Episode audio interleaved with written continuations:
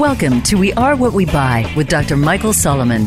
We'll take a deep dive to look at the patterns, habits, brands, and benefits that drive your customers to buy. The tips and concepts you'll hear on the program will have you standing head and shoulders above your competition. Now, here's your host, Dr. Michael Solomon. Hello, everyone. I'm Dr. Michael Solomon, and this is We Are What We Buy.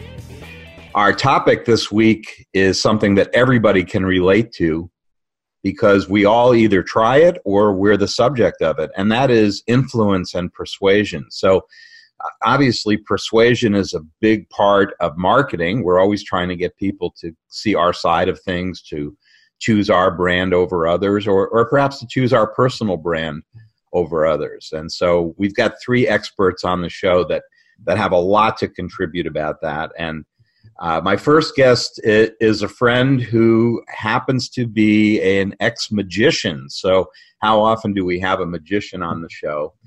Um, I'm really, really happy to introduce Tim David. Tim is the author of Magic Words The Science and Secrets Behind Seven Words That Motivate, Engage, and Influence. And his newest book is Flip, F L I P the Four Levels of Influencing People, where he explores research and real life for the secrets of how to become more influential. Uh, Tim is all over the place. He's appeared in hundreds of media outlets, including the Harvard Business Review, HuffPost, Psychology Today, Inc. magazine, New York Times, and even the Today Show. And guess what? Now he joins us here at We Are What We Buy. So, Tim, welcome to the show. My pleasure, Michael. Great to be here. Yeah, it's a it's a real privilege to have you, Tim. And um, let, us just jump in. You know, I know I know the listeners are going to be intrigued to to hear about the connection between magic and persuasion. And uh, let me just start by asking you, you know, how do you define persuasion, and you know, how how does magic relate to that? Yeah, I, I, think the most simple definition is moving people to action. You know, I, I think uh, if you want to move mountains in this world, you got to be able to move people. So, influence and persuasion, you mentioned certainly in sales and marketing, but you know, we're also looking at uh, areas like leadership. Uh, I deal a lot with leaders and managers who are just frustrated trying to get their people uh, to to take some sort of action, uh, to be more productive, to be more motivated, even. Um, so, or, you know, or adopt a new policy or procedure or, or whatever it may be. So, it's certainly something that affects uh, people in every area of, uh, or in many areas of life. And for me, as a magician, it was uh, twofold. Number one, you know, yes, I want to sort of I guess, influence the audience to have a good time.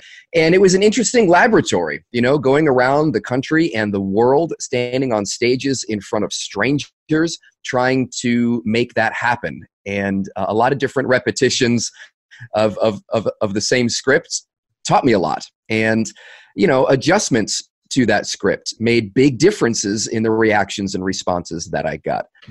Yeah. So, and you know, I'm I'm certainly uh, no no magician, and I can never figure out how they do that stuff. But I I do know that it has something to do with distraction, right? So, is that I mean, is that part of persuasion, getting people to focus on things that they didn't know they were supposed to focus on while you move while you get them closer to that mountain, or you know, how does the art uh, or science of magic relate directly to getting people to think differently about something?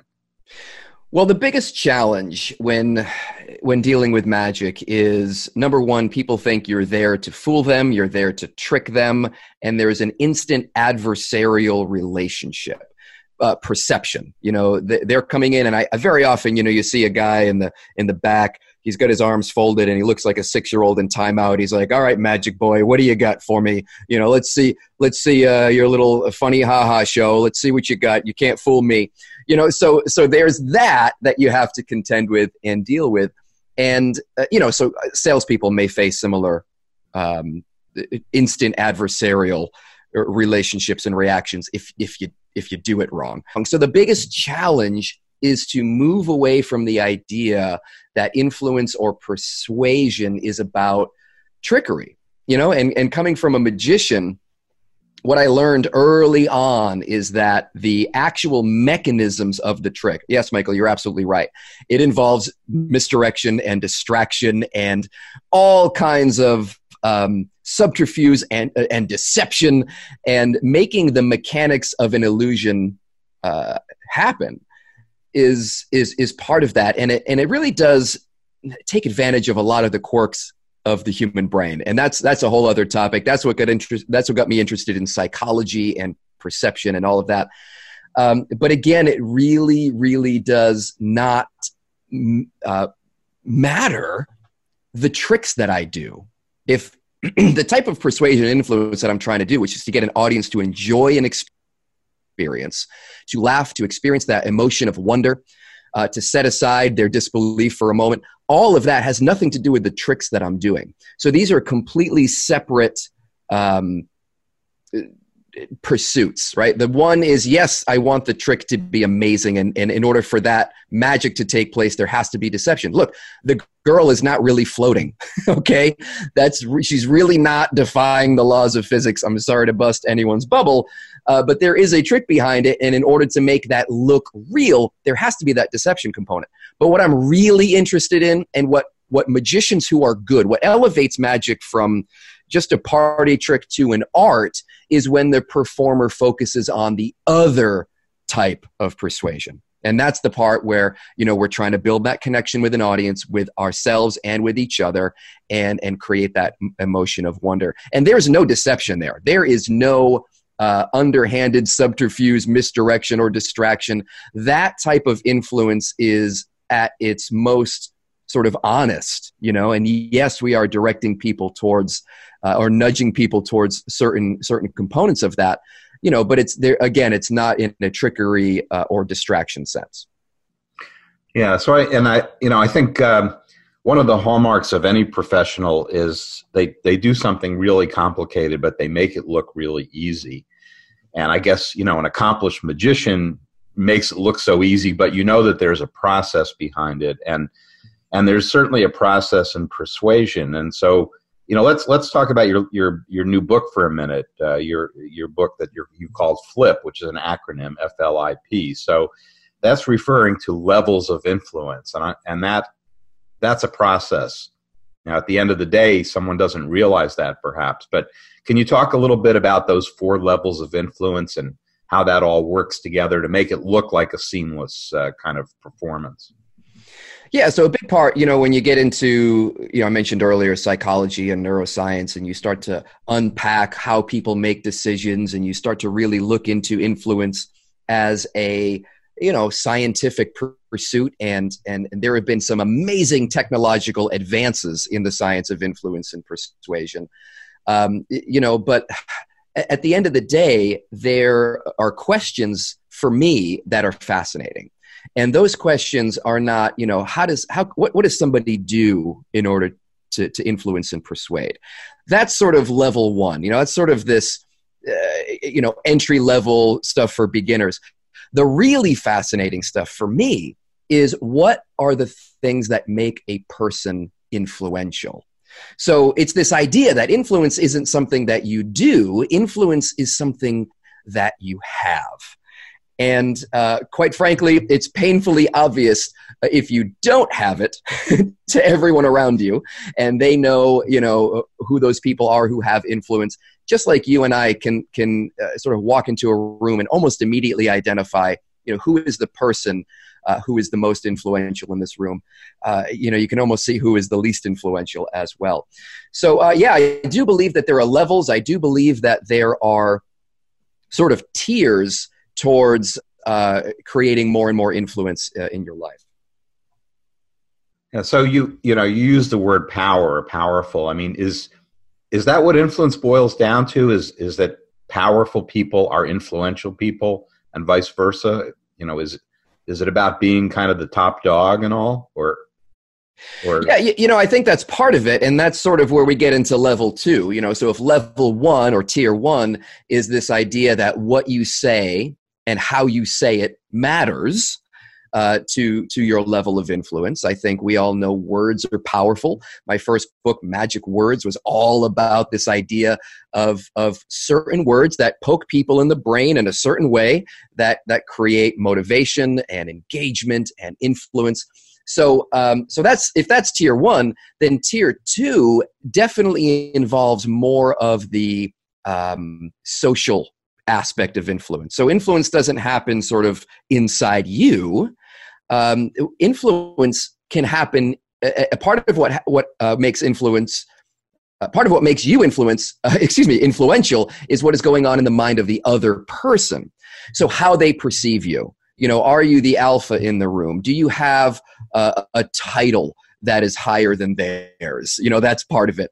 Do are you are you their mother or their father? And and that has a, a, a piece. So for example if you know if you are a, a, an eight year old kid and you're trying to sell more girl scout cookies then yes what you say and how you say it matters.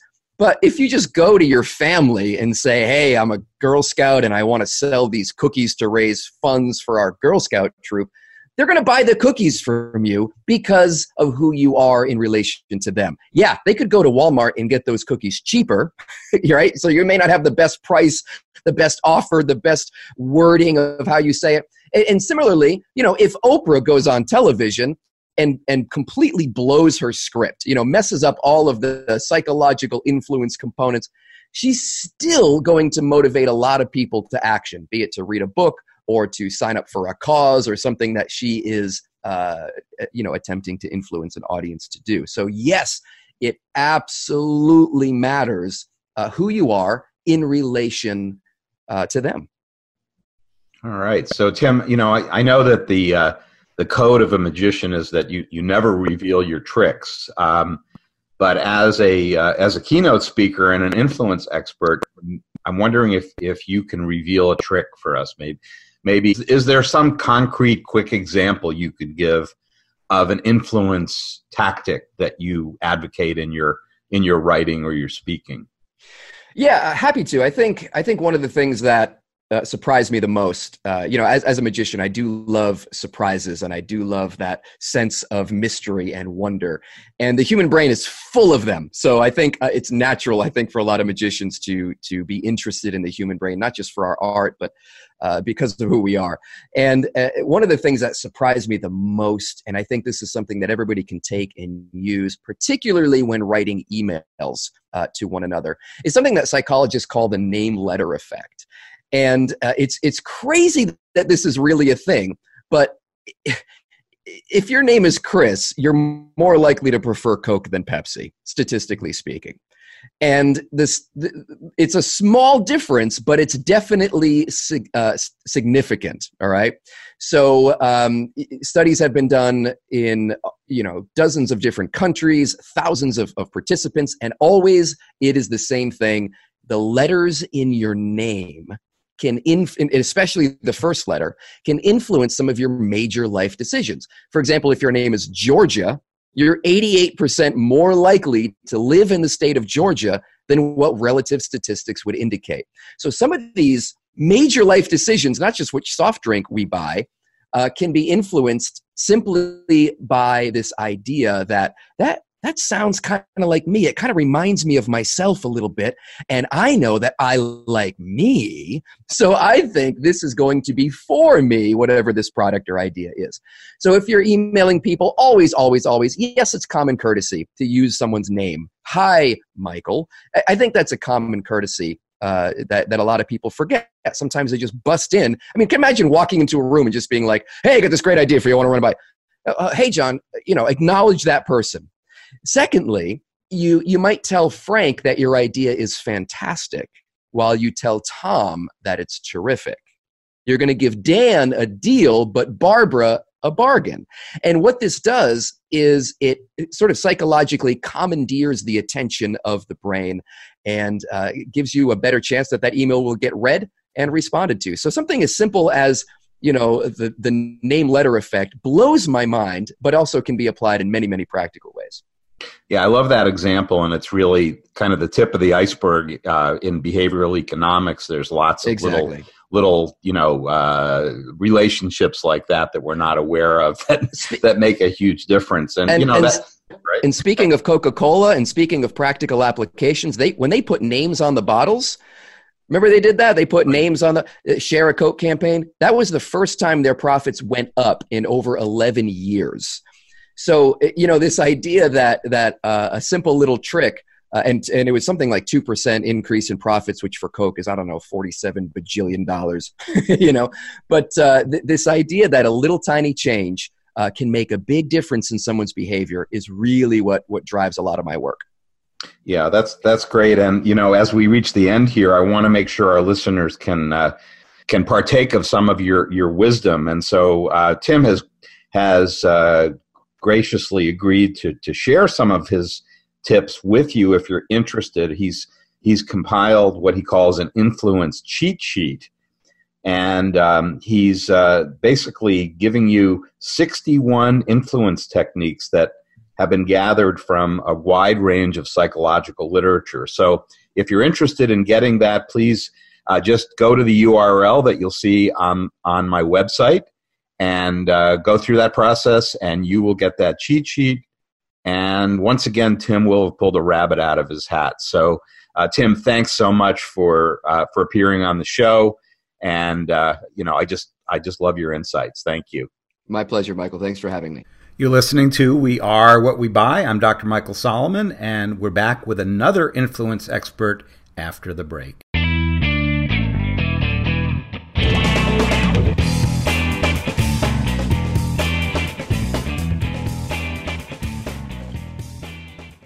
Become our friend on Facebook. Post your thoughts about our shows and network on our timeline. Visit facebook.com forward slash voice America.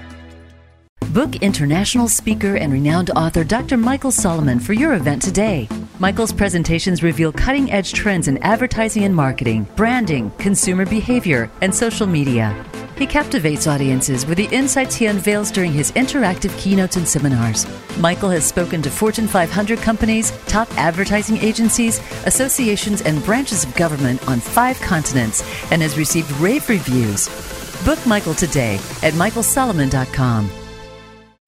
Marketers Tear Down These Walls Liberating the Postmodern Consumer by Dr. Michael Solomon is a revolutionary book that explores the psychology of the consumer in today's changing times. The book is packed with information and tools you need to create winning marketing strategies for a complex marketplace. Michael encourages readers to move out of the box, to think like contemporary consumers, and do things differently. This is a reader's favorite. Order today at Amazon.com. Have you friended us on Facebook yet? Why not? Just go to facebook.com forward slash voice America or search for the keywords voice America. Once you are part of our Facebook network, you'll receive daily messages about what's happening with our shows, this week's featured guests, and new happenings at the Voice America Talk Radio Network. And you can add your voice to the always active discussions on our timeline. Just go to facebook.com forward slash voice America or search for voice America.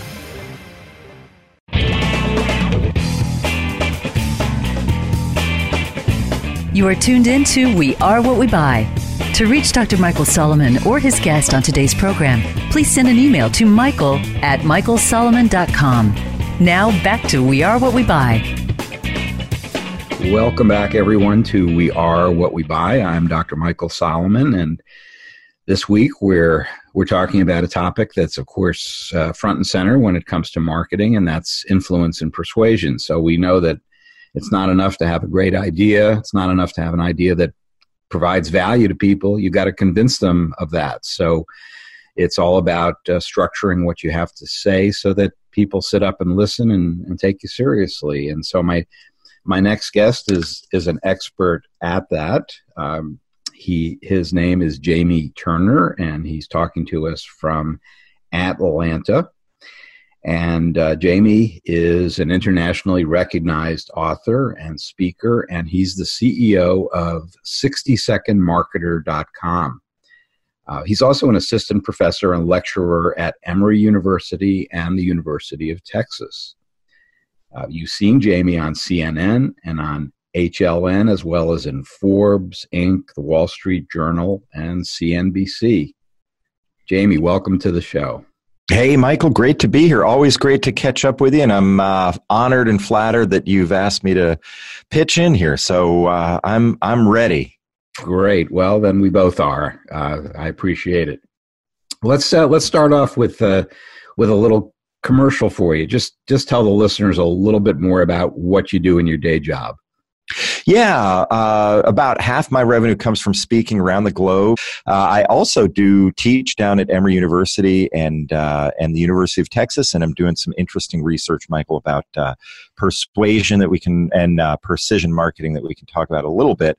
And then uh, finally, I consult with different companies. I've done work with Coca-Cola, AT&T, Holiday Inn, Verizon, a bunch of different organizations out there, and I love to solve complex marketing problems. So that's that's my day job. So let's uh, yeah let's let's dive into uh, to talk about persuasion and, and and I know you're you're traveling around the world right now uh, giving a keynote that you call the unwritten rules of persuasion. So. Uh, you know, why don't you give us a? You're a 60 second marketer. Why don't you, you know, give us a 60 second overview of what you mean by that? Here's the here's the bottom line about the unwritten rules of persuasion. So Harvard had done a uh, a, uh, a, uh, study that basically said communication and persuasion are the most important attributes people have in terms of uh, their ability to be promoted. So it's obviously a very important thing to be able to persuade and communicate. And if you think about persuasion and the times in your life where persuasion might have been important, you can kind of understand why Harvard had that review had that uh, point uh, research that came out about it. The bottom line is we've all had times in our career where we didn't get the client that we were hoping to get for our business. And we look back and we go, man, we were competing against that other firm. We're every bit as good as that firm. What was the difference? The difference was the other firm knew persuasion techniques that you may not have known that are designed to help people that they're talking to understand why it's in their best interest to follow the path that that firm was laying out for him. So that might happen. Or it might happen that you are sitting around uh, looking for a promotion and you didn't get the promotion. Why did that happen? The other person got the promotion because they understood communication and persuasion skills better than you did and were able to convince the person doing the promoting that they were better a better option than you. So persuasion, communication, all those things are very very important for our careers and also even for our family lives. So there's a lot of emphasis that's put on it and a lot of times it's undervalued because people are like, oh, I don't want to be pushy. I don't want to try to persuade anybody of anything. We're not trying to make people do anything that they wouldn't do that's in their best interest. So persuasion is about a win-win arrangement. It's really about helping the other person understand why your point of view is good for them and good for you and why you can move forward on a pers- on a on a on a uh, good path for that yeah, I think you make a great point. You know, for a lot of people, persuasion's a four-letter word. You know, just like marketing is. They think, well, people are trying to get me to do something I don't want to do, but hopefully that's not the case. And if you think about persuasion and communication, there's really four different things that you would be thinking about in terms of how to move forward. If the uh, people listening in in your audience right now are thinking, how do I use persuasion? Here's four categories that you can think about in terms of buckets that we'll talk about as we do this interview. The first is what's your mindset? So that's basically what you tell yourself. The second is how are you mentoring? That's persuasion techniques that you use to mentor or coach somebody. The third is management, which is how do you lead larger teams? And the fourth is marketing, which is how do I go out and persuade large groups of people to buy my product or service. So, mindset, mentoring, management, and marketing are the four buckets. Let's start with the first one, which is mindset. A lot of times people don't realize that in order to be successful in your career and in business, you need to work on your mindset first and your skill set second. And a lot of times people think well let me work on my skill set first. But the truth is is when you work on your mindset first what you're doing is you're teaching your brain how to interact with the world around you. You're creating frameworks that you can use in order to move forward properly. And ultimately once you've got that down then you start continuing to work on your skill set. So in that second bucket which is the mentoring bucket your goal is how do i work with a team or an individual and get them to understand that I'm taking them down a journey and a path that's beneficial to them. And there are a couple of techniques you can use in that. One is to use something called a tag question. A tag question is is a question you ask in order to get somebody you're mentoring or somebody you're talking to to start agreeing with you and to start understanding that this is something that uh, you have a good relationship. So, in other words, what you want to do, people start when they have little yeses to something, they open themselves up and they're a little bit more open to change. So, if you're coaching somebody, your first goal is to get them to feel comfortable with you. And the way you do that is by getting them to do little yeses. And the way you do a little yes is to say something to them that generally everybody would agree with like isn't the weather great today? Or uh, the olympics have been fun to watch right? Or hey aren't you glad it's friday? All you're trying to do is get them to start nodding their head in agreement. That gets them to lower their uh, their sort of wall down so that you can ha- then have a more fruitful one-on-one discussion with them uh, in terms of that one to one conversation. Now, the third bucket, and I'm just going to keep going because I'm on a roll, but Michael, you dive in if you've got questions as we move forward. But the third bucket is management. What do I tell myself in order to manage larger teams so that I can make sure that those larger teams follow my lead on things. So before we were talking about mentoring one on one, now we're talking about management one to many. Well, if you are managing a team, it's always good to understand that um, there are four kinds of persuaders out there. There's people who provide a vision, and I'd ask your listeners to figure out which one of these four they are. People who provide a vision, people who provide data, people who provide warmth, and people who provide details. Now, vision, data, warmth, and details, those are all important things. But the best leaders are those that create a vision and do it with warmth. Now, data and details are important because nobody's to, it's like being a captain of a ship. Hey, guys, we're to go, you know, sail and see if we can find America. And they say, well, that's great. You got a vision and you got warmth. We're following you. Where's the map? and you go, I don't have a map. We're just going out. Well, they won't follow you. So data and details are important, but those are the foundation upon which you build vision and warmth. So as you're thinking through what kind of persuader you are, figure out what you are, leverage your strengths, but also work on your weaknesses. If you're not good with warmth, if you're not good with vision, work on those because those are what people follow, provided there's data and details behind it. But that's that's doing one to one to leading teams. And Michael, I know you've led teams before and and uh, and have had those kind of experiences. I'm just curious what your techniques were because you're an expert at consumer behavior and your consumer at certain points in your career has been teams what what did uh, did you leverage any of those things for your own leadership teams well, sure. You know, I think I guess you've invented the four M's of of uh, persuasion. We talk about the four P's of marketing, right? yeah, four M's there, and uh, you know, I, I think for a lot of people, the philosophy is surround yourself with good people and let them let them do their worst. You know, yeah, uh, that's certainly that's certainly been my style. But but you're right. At some level, they they have to buy into the narrative, and you know, we talk a lot in this program about storytelling, brand storytelling, and if I understand you correctly, I think you're saying that you, uh, you as an individual or, or as an organization, you, you need to have your own story straight. And if it's compelling enough, people will buy into it. Yeah, that's a great way to summarize it. It's work on yourself first so that you can then then work with other people, which leads us to that last M, which is marketing, and of course, consumer behavior is uh, is what the show is all about. So let me dive in on a couple of things. You'd be familiar with some of these case studies, but they're fascinating case studies. One, I'm sure you've talked about the paradox of choice, but let's revisit that for a second.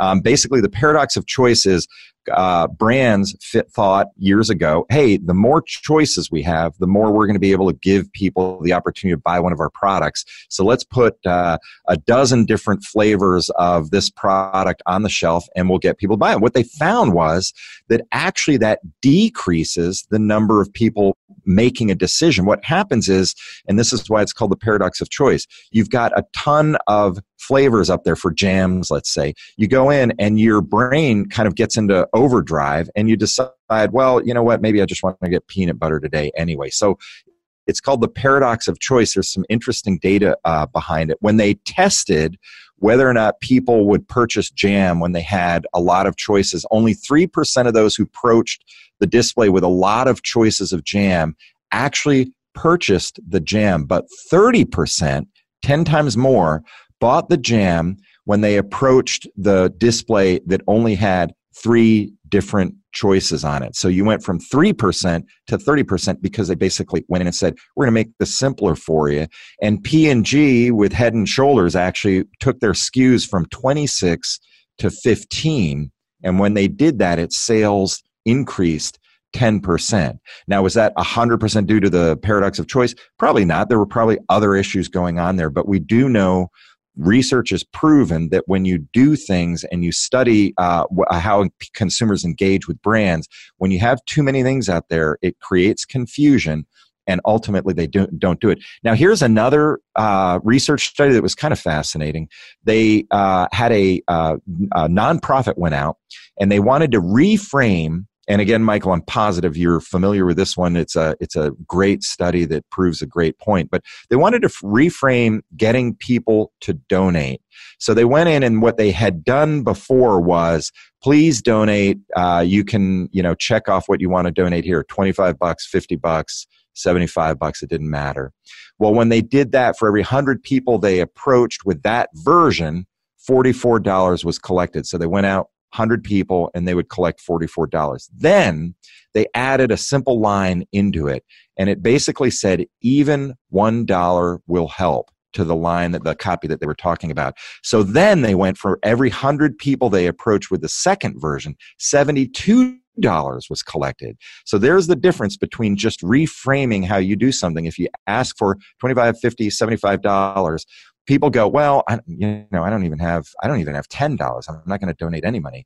If you go in and say 25, 50, 75 dollars, but even a dollar will help us, just write it in on the other section. They ended up collecting seventy-two dollars versus forty-four dollars for the first one that they did. So those are the kinds of things when you kind of look at everything we've talked about right, right now, uh, everything from mindset to mentoring to management and then also to marketing where you're going one to many. And if you think about the persuasion techniques you're using and the communication techniques you're using you can reframe things whether it's the way we reframe how to donate or you can use the paradox of choice in order to make sure that what you're doing is uh, uh, uh the consumer will engage with it. All those things add up to stuff that actually makes you a better marketer a better consumer behavior specialist, and also a better leader and a better mentor as you move forward in your career. Yeah, so we, we know that the devil's in the details, and you know, paying careful attention to these things can make a huge difference. So, uh, speaking of details, as we end up here, um, you you have graciously agreed to provide a gift to the listeners. So, you want to quickly tell them what that is and how they can get it? Yeah, easy thing here. If you go to uh, 60secondmarketer.com uh, and you visit my website, when you're exiting, a pop up will come up. You can sign up for my e newsletter there, and you'll receive uh, three different ebooks. Or if you'd like, email me directly at jamie at jamieturner.live. So that's J A M I E at jamieturner.live. And I'll send you a free digital copy of my latest book, which is Digital Marketing Growth Hacks. I wrote it with 13 other experts in the industry. We all got together and we'll talk about basically what you can do in order to grow your sales and revenues using digital marketing. Now, these are the best experts in the world, and each chapter is set up to say, here's how to use video marketing, here's how to use paid search, here's how to use Facebook advertising. So it's a great book. Just email me at Jamie, J A M I E, jamie at jamieturner.live, and I'll send you a free digital copy of the book. But thanks, Michael, for letting me offer that to your listeners. Yeah, thanks, Jamie, and uh, appreciate your insights as always. Well, there you have it. Another great perspective on influence and persuasion from my friend Jamie Turner. This is Dr. Michael Solomon. You're listening to We Are What We Buy. Please follow me on Twitter at, at Mike Solo. That's M I K E S O L O. Or drop me an email at michael at michaelsolomon.com and let me know what you're thinking. We're back after a quick break with another expert on influence and persuasion.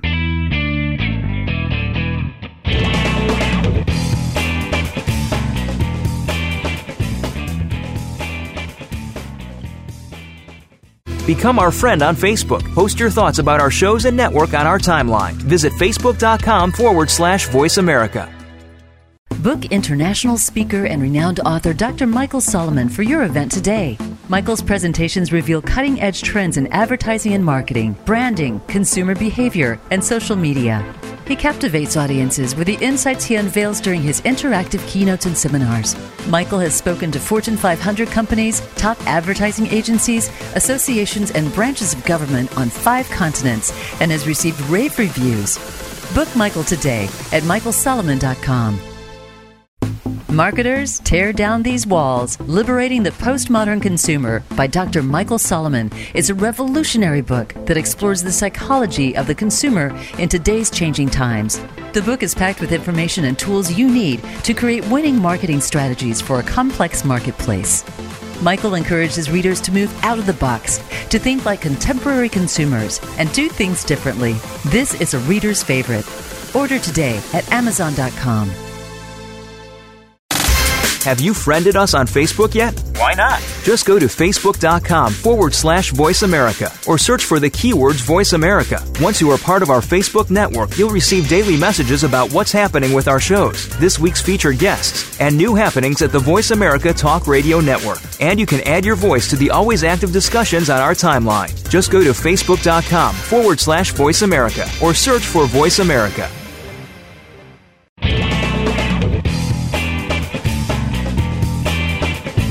You are tuned in to We Are What We Buy.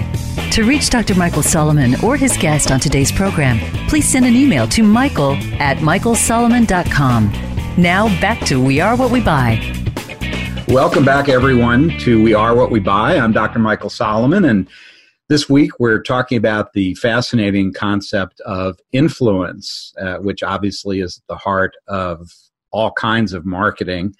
And uh, my last guest, but certainly not my least guest, is a great authority to end the show with. Uh, he's an old friend of mine, and it's a real pleasure for me to introduce him. His name is Brian Kurtz, and let me tell you a little bit about Brian. He he's had a he's got a fascinating background. Um, he's really had two careers, in fact, and the first one was uh, lasted actually for 34 years, where Brian was a force behind Boardroom Incorporated, which is a very well known publisher and direct marketer. And then his second career, which has lasted for the last five years, is as the founder of Titans Marketing. And this is a direct marketing, educational, and coaching company.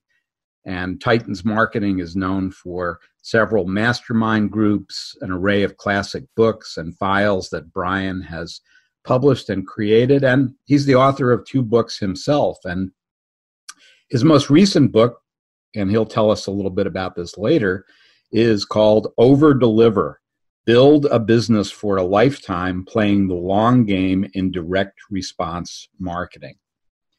Now, when Brian was at Boardroom and he was a business to consumer marketer, believe it or not, he was responsible for selling over a billion dollars worth of products. And as he likes to say, he sold these $39 at a time to millions of people. And now, since he's become a business to business marketer with Titans Marketing, Brian has sold over $5 million worth of products and services to thousands that help them to spread the gospel about direct marketing to millions. Brian, welcome to the show. Thanks. I, when you say I'm an old friend, I think you're a little older than me, as I recall. but uh, um, but you are. Um, you know, I, this was really not. It was really great when you asked me to be on because uh, I followed your career for a long time, and even though it's like a Venn diagram, we're in different worlds, but we overlap in the in this area of influence and you know uh, uh, direct. It's it's it doesn't have to be all direct, but you know, I'm I'm direct marketing and your advertising and marketing and consumer behavior, but there is a sweet spot that they inter- intersect, and I think we can get to some of that today. Absolutely. And just to clarify, I didn't say a very old friend. I just said an old friend. Yeah, I, I noticed. But yeah, yeah I just yeah. want to make sure people know that you're older than me. Yeah, thank you. Not thank by you a lot. For, thank you for reminding me. All right. Well, let, us dive in. You know, we're talking about influence, which, of course, is at the heart of any kind of marketing, whether it's direct and, or advertising and so on. And um, you know, you people sometimes push back about that. They push back about the idea of being influenced, but but you often say marketing isn't everything; it's the only thing. Um, does that make you or me a mercenary that's yeah. looking for a sale? Yeah, I mean it's really interesting because I say that and I'm I'm very I'm I'm like the I'm a, I'm the kindest, gentlest marketer in the world because I think that what I teach is that you want to be anything you do to influence people to give you money is not, not a bad thing. It's basically you're helping them and you know the old story that you know the salesman is always trying to help you and all of that. But it's it's it's bigger than that because you're you know if you're a personal brand or you're working for a brand everything you do in marketing and selling needs to be congruent with who you are, what your brand is selling, what your brand is doing. And I believe that marketing is everything because, you know, if you've got a vision or a mission that you want to share with the world, I always say, why not share it with, you know, millions instead of dozens? And the only way to do that is with some kind of marketing and getting it out there. And of course, you know, everybody, you know, look, there are shysters out there. There are people that are looking to just make a buck. But you know, the majority of people that I know in marketing, and and by the way, direct marketing, I'll just define it for those people who don't understand it.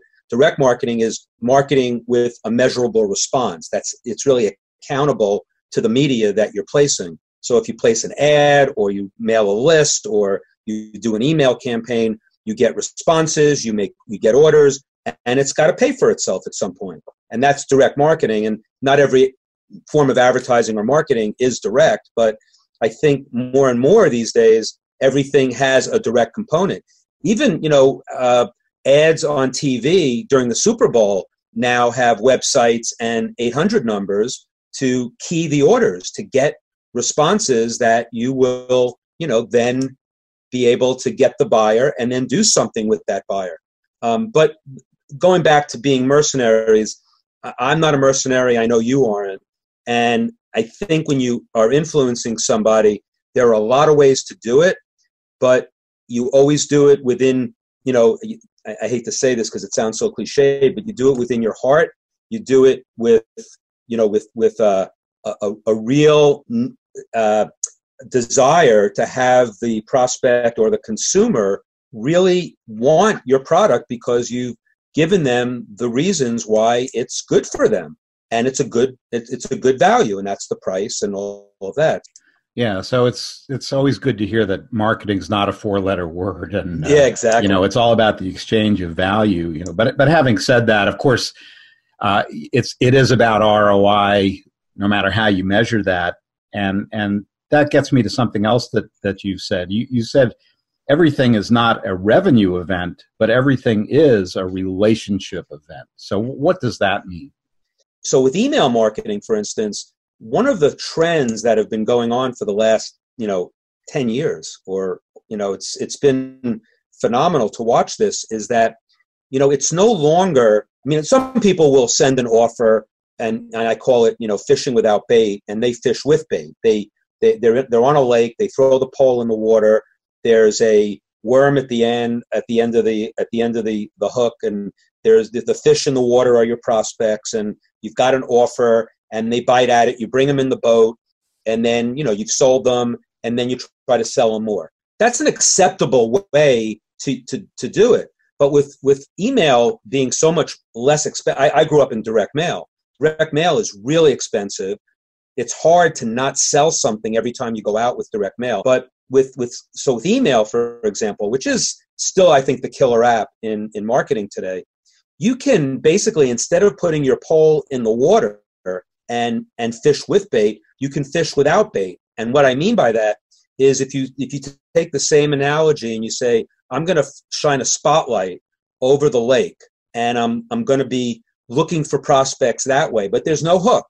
And so you're you're giving them content you're giving them your best stuff you're maybe hinting that you might have something to offer at some point. You hint that you know you're available when they're ready and what happens is it's a longer cycle but if you have the right list or the right prospects the theory is that they're going to eventually just jump in the boat because they'll be ready you know it's like the when the when the student's ready the teacher will appear you've appeared for them on a variety of in a variety of ways, but they trust you. You, know, you got to know, like, and trust the person that's selling to you, and that, that is just a phenomenal way to sell online.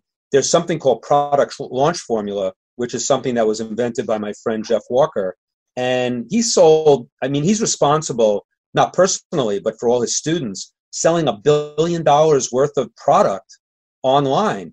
And how does he do it? Well, he, you know, you get somebody who has a niche, like a sewing niche, and they create a sewing course of some sort. They they get the they they, they go after a list that they can get of of so, people who are interested in sewing. They have a they offer they offer like their best content of like 10 of the best sewing superstars in the world. They offer that content. And then eventually they create a membership group or they create something for them if those people want it. And if they don't want it, they still get the sewing instruction uh, for free. And it, it's basically moving the free line that you know is is so important in marketing today. And now going back to direct mail, I saw the beginning of this late in like in the 90s when we were doing direct mail and were, we were always told in direct mail that it's all about the sizzle and you don't give away the steak. So it was a it was a mailing piece that would you know give all the fascinations all the bullet points and to get the answer to all these bullet points you had to buy the book. That was sort of standard. And what developed uh, with the copywriters and I, I work with some amazing amazing copywriters and what emerged were different formats and two of them I'll, I'll mention. One is called the magalog. One is called the bookalog. A magalog is like a. It looks like a magazine. It's like 24 to 32 pages. A bookalog is like a digest size book that's like 64 pages, and it's really a promotion for a product. But in that, you have so much. You're telling a story, and you're you're you're actually giving away some of your best stuff. It was no longer just all sizzle. You gave away some of the steak, but to get the rest, you'd have to buy the product, the book or the newsletter in my case. Let me let me ask you. You know, you you I know that one of your talents is uh, is copywriting, and you said you've worked with great copywriters. You know, we're talking about influence today, so getting into the weeds a little bit about the content. Is, is there a a quick, concrete example you could share of, say, a good way and a bad way to say the same thing? In one way, convinces people that they're getting the value, and the other obscures that. Yeah, I mean, I, I just one just popped into my head. So, you know, if you if you are selling a a, a health book and you're just um, you know putting out, I've got this treasury of health health secrets, and it's just you know pounding the secrets at you. That's one way to sell it. But there are all different ways, and the copywriters know this. So one way would be to get a guru, get a doctor, get a guy in a white coat. And not not to do it um, you know the wrong way but do it the right way where you actually have the, the doctor read the book they love the book or if it's a supplement have the doctor endorse the supplement he likes the supplement and then it comes from the white coat and there, there's a you know credibility and all of that.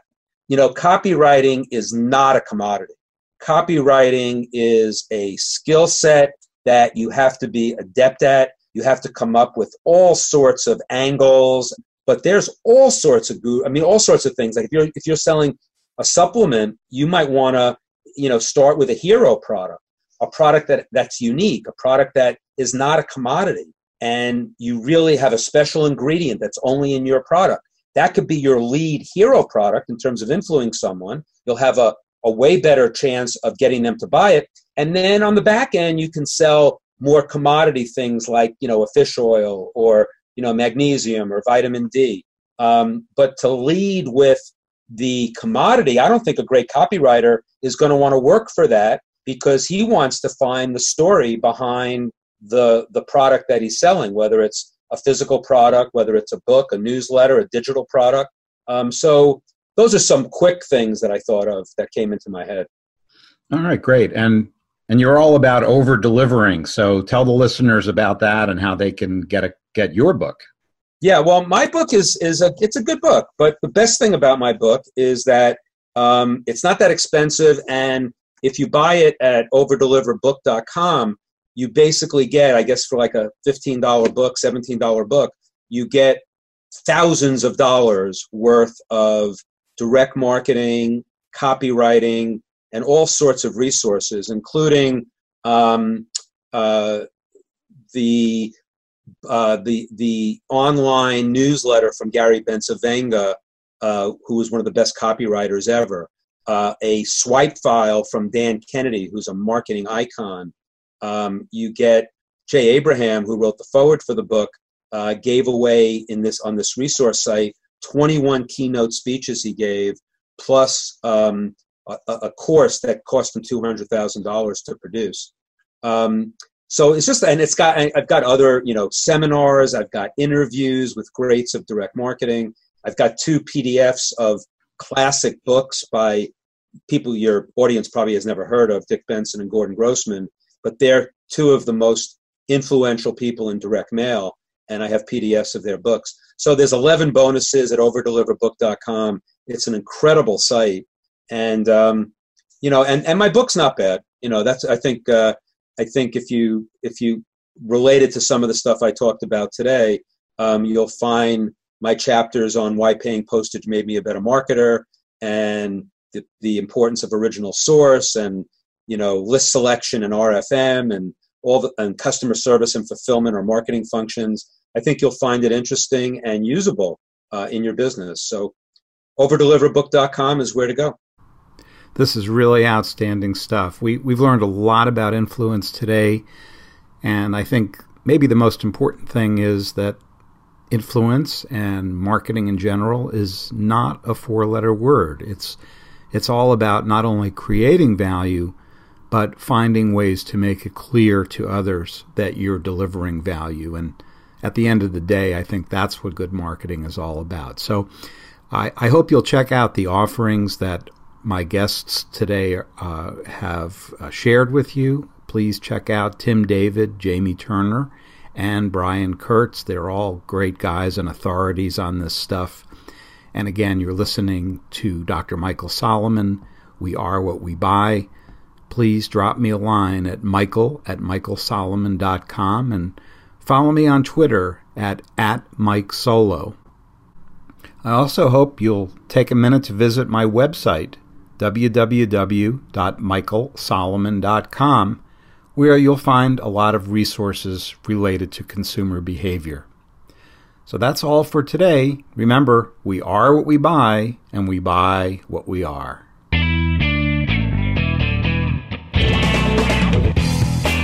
Thank you for listening to We Are What We Buy. Please join your host, Dr. Michael Solomon, again next Thursday at 7 a.m. Pacific Time and 10 a.m. Eastern Time on the Voice America Business Channel. Until then, have a winning week.